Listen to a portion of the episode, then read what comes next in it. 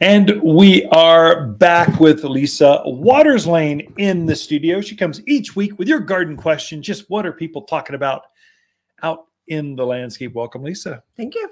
So we should let people know you are just back from Poland. I made it back. Yeah, survived. Barely, but I made it back. Yeah. Yeah. So what, she, what, tell us what, what you're doing uh, there. Why are you in Poland without your, your uh, boyfriend? Well, I went with my daughter-in-law and the three grandkids, and we went to Poland. So, and her mother, who is originally from Poland. So they moved, I think, in the early eighties from Poland to the States. Yep. Um, so it was just fun to go back. I, I, I got to see... Uh, where Maria is her mother, uh, where she grew up, the little village she grew up in, and where her dad grew up in, a little mountain yeah. town. But uh, so we were down near Krakow. Is yeah. where we were. Um, beautiful, beautiful country. Beautiful country. Oh, oh my gosh. My gosh. Great yes. people. Great people. Uh, food was good. Lots of chicken, lots of potatoes. Of course. Great You're beer. In Poland. But yeah, lots of uh, spruce and firs and pines, lots of birch. Really interesting. Uh, aspens, in no, Swedish aspen. See many aspens. Seems like Swedish was, aspens come just a little bit south of there. It was mostly the birch gotcha. That we saw. Um, but just lovely, lovely country. I would definitely go back. I would love to go back in the summer. Take me, take me. They love because they're kind of like at a Flagstaff elevation. Yeah. So their season's kind of compressed, but they love their flowers. Oh, yeah. So she's like, you got to come back in the summer because they just do beautiful container gardening, hanging baskets. That's kind of their thing. They make the most of the season when they have the season. So um, I would love to go back. There are some really, it's got some friends on the international level, Poland, uh, actually Ukrainians. Mm-hmm. Ukrainians love their garden centers. Mm-hmm. Czechoslovakia. So yeah. they're big into their plants there. And you wouldn't think that, but it's just that natural alpine beauty all the time. No, they actually plant it. Yeah. So, and they love more. So I think mm-hmm. part of that's just being indoors so long for winter. Yeah. When you finally come out, it's kind of like Montreal. Yeah. When they finally come out, they're going all in. Yeah. So, uh... yeah. so, but I had a wonderful, wonderful time. I would definitely go back. It was fun hanging with the grandkids because they got. What they to... think? Were they speaking Polish? They by were. The time they got to go. So when they first Good. Got there, they maybe knew one or two words. By the time we left, because they did, where we were at, really nobody spoke English. It was yeah. all Polish, Good. Which was fun. It was you're, great. You're living with their family, right? In their house, right? Yeah. So um, the kids were like, oh, I get it now. I get why this is important awesome. to, to speak Polish. So it was fun to see. That's good. So yeah. for those folks in the Prescott area, they're hotel families. And so the Plevas, they are, you know who they are. So you, some of some of the folks in Prescott. So our boy married into the Plevas, not into, she married, I, I guess you marry into each other's they families. There they combine forces, Lains and Plevas. So we got a strong uh, contingent of, of mm-hmm. Polish folks that we love dearly in our yeah. family, and they've just enriched our lives uh, beyond. But but Teresa is the first generation born mm-hmm. here American.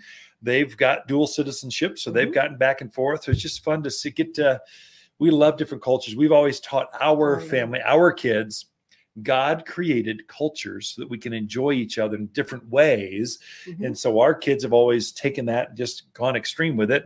They've traveled around the world and just, we oh, plop into some place. Very well traveled. And almost we, better traveled than us. Well, we'll, we'll change We're that. We're getting there. Yeah, we'll change that. So. But I would say if anybody has maybe thought or not thought about going to Poland, it yeah. is definitely worth going to. Really? Good. I would go. No, I'm jealous. You should be. I didn't get to go. I was here because we hired like a boatload of people. I was just nervous having oh. all these new staff members. I want to keep the company Wait. culture going. I want to have strong. Uh, there's a bunch of women and, and two grandsons. You wouldn't have. Oh, come on. uh, garden questions. What are we talking oh, about? We should cover some garden content, not just sure. your travel uh, to Poland, but how was Krakow? Krakow, the city is amazing. So we went uh, kind of this downtown Krakow. There's yeah. a huge castle there, a beautiful cathedral there, uh, but just very traditional. Um, how they do, you know, the houses are kind of painted different yeah. colors, yellows yeah. and pinks, and uh, wonderful little stores to go through. Just uh, very art oriented. Uh, lots of statues and all that kind of stuff. It was just and, very nice. And, uh, so I've been to Hiroshima. Mm-hmm. Japan. That is very solemn. I mean, it is a very solemn place. Yeah. Auschwitz, was that like we that, or was it more Auschwitz. of it just a tourist trap? Oh, or no, was it... it's not touristy at all. Auschwitz is definitely worth going to, just okay. uh, for the reminder. Yeah, uh, that actually did happen. And it was a horrible time. And also, it's just the history of it. You learn. I thought I knew a lot. Yeah. Uh, but I learned so much more going there, actually walking through the different camps. And gotcha. uh, it is very sobering, but wow. very worthwhile doing. How'd the grandkids take that? Were they so, okay? Or did they even um, realize what's going on? So we brought the older two. One was twelve. One is nine. Um, and they, I was very proud of them. They weren't squirrely. Oh, good. Uh, and they asked very good questions, and and they were thinking it through, and they, you know, I I was hesitant to bring the younger one. I would think one, so, you know? Yeah. Um, but it definitely worthwhile. There were not many children there, younger really? people there, yeah. I would say, but they understood what it was. They understood the depth of it, the the terribleness of it, yeah. and they asked some very good questions. Yeah. Garden questions. So we'll, oh, we okay. don't want to end on that note. That's too depressing. That oh my gosh, death depressing. camps of World War Two. Mm. let's go to let's go to gardening. Well, let's go to strawberries. So Sue and Chino has an existing strawberry patch, which she wants to add to this year. Last year, she didn't feel like she got a lot of strawberries oh, out of it. Sure. Um, and someone recommended her using the Flower Power. So she wants to know, is that worthwhile using on the patch, yeah. or should she be using something else? So great question. So it should have been a blockbuster strawberry year last year. We had enough moisture. We were out of mm-hmm. the monsoon rains came. We had we just, it should have been the stars aligned, and you should have had unbelievable harvest. So I think we're down to soil or food. Mm-hmm. A soil's harder to correct because it's just, well, they're already planted. So it's a patch already there. You could throw a layer, although it's almost too late for that. I'd say right now, it's just start with food. Mm-hmm. Flower Power is great. It's a water soluble, but I think you need to actually do a twofold. Put down uh, fruit and berry mm-hmm. food. So we've got a veg- fruit and vegetable food. It's a pelletized, granular, organic food. Sprinkle that on top of the patch. That will feed the worms, get your patch going. It will, it'll, it'll promote more blossoms. And then in addition, I would do the Flower Power. I do twofold. I would do Flower Power twice a month. Mm-hmm. That's a water soluble. Just go out there and give it some, just make them happy. But that's also going to activate the pellets that will kind of double down. And you, if you do that, those two things, mm-hmm. do the uh, uh, fruit and vegetable food, maybe every, I don't know, every other month. Mm-hmm.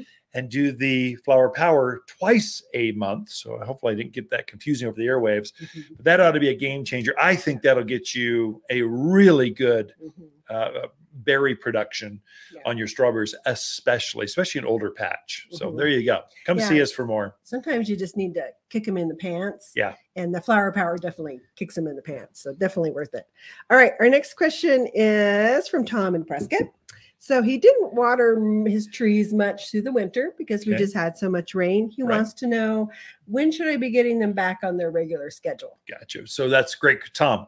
You're right on track. I didn't water very much, maybe maybe once a month. It's, it was very irregular because we had so much moisture. Mm-hmm. So, but I am turning my irrigation on, our, ours at the garden center and at home. We're starting to turn that on. I think April is when you turn your irrigation on. So your timing's perfect.